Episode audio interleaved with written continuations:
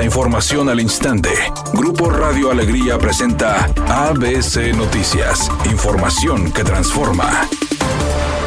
¿Qué tal? Muy buenas tardes, esta es la información. El Partido Acción Nacional de Monterrey le pidió al alcalde Luis Donaldo Colosio informar de sus aspiraciones políticas referentes a las elecciones de 2024. La dirigencia nacional de Movimiento Ciudadano se reunirá el viernes 11 de agosto para definir la postura del partido frente a los comicios del siguiente año y abarcar el tema de los candidatos. En dicho encuentro estará presente el edil regio y también se prevé la asistencia del gobernador de Nuevo León, Samuel García. En este sentido, el titular del PAN de Monterrey, Policarpo Flores, Peña, le pidió a Colosio no tardarse en revelar cuál sería el rumbo a tomar después del encuentro con los emesistas. Además, añadió que una vez que Colosio Riojas tome una decisión política, en caso de que ésta no sea reelegirse como alcalde de Monterrey, debería pedir licencia inmediata por respeto a los regiomontanos.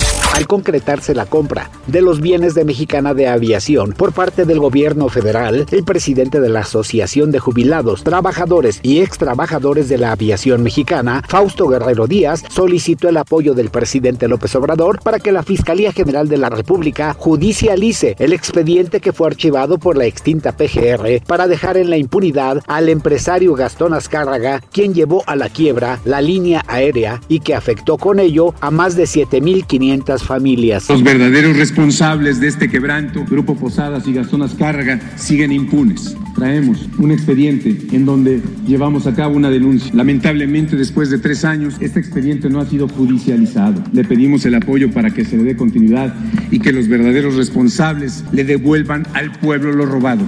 Para Antonio Sancho, directivo de Tigres, el dominio de la MLS sobre la Liga MX en la League's Cup no es un parámetro para indicar una superioridad. En la instancia de cuartos de final hay seis equipos estadounidenses por apenas dos escuadras aztecas, comentó Toño Sancho. Eso es una interpretación. Lo que sí es que todos los partidos fueron allá. Todos los partidos estuvieron de locales. Nosotros jugamos contra equipos de la MLS y a todos les ganamos. Perdimos contra uno de la Liga MX, dijo el Antonio Sancho de regreso con los felinos a la ciudad de Monterrey.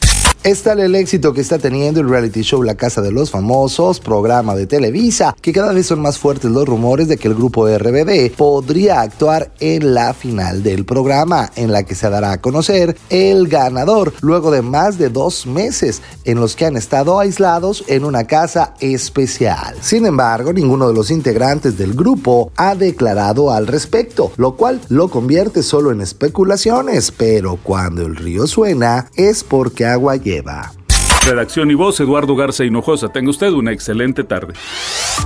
ABC Noticias, información que transforma.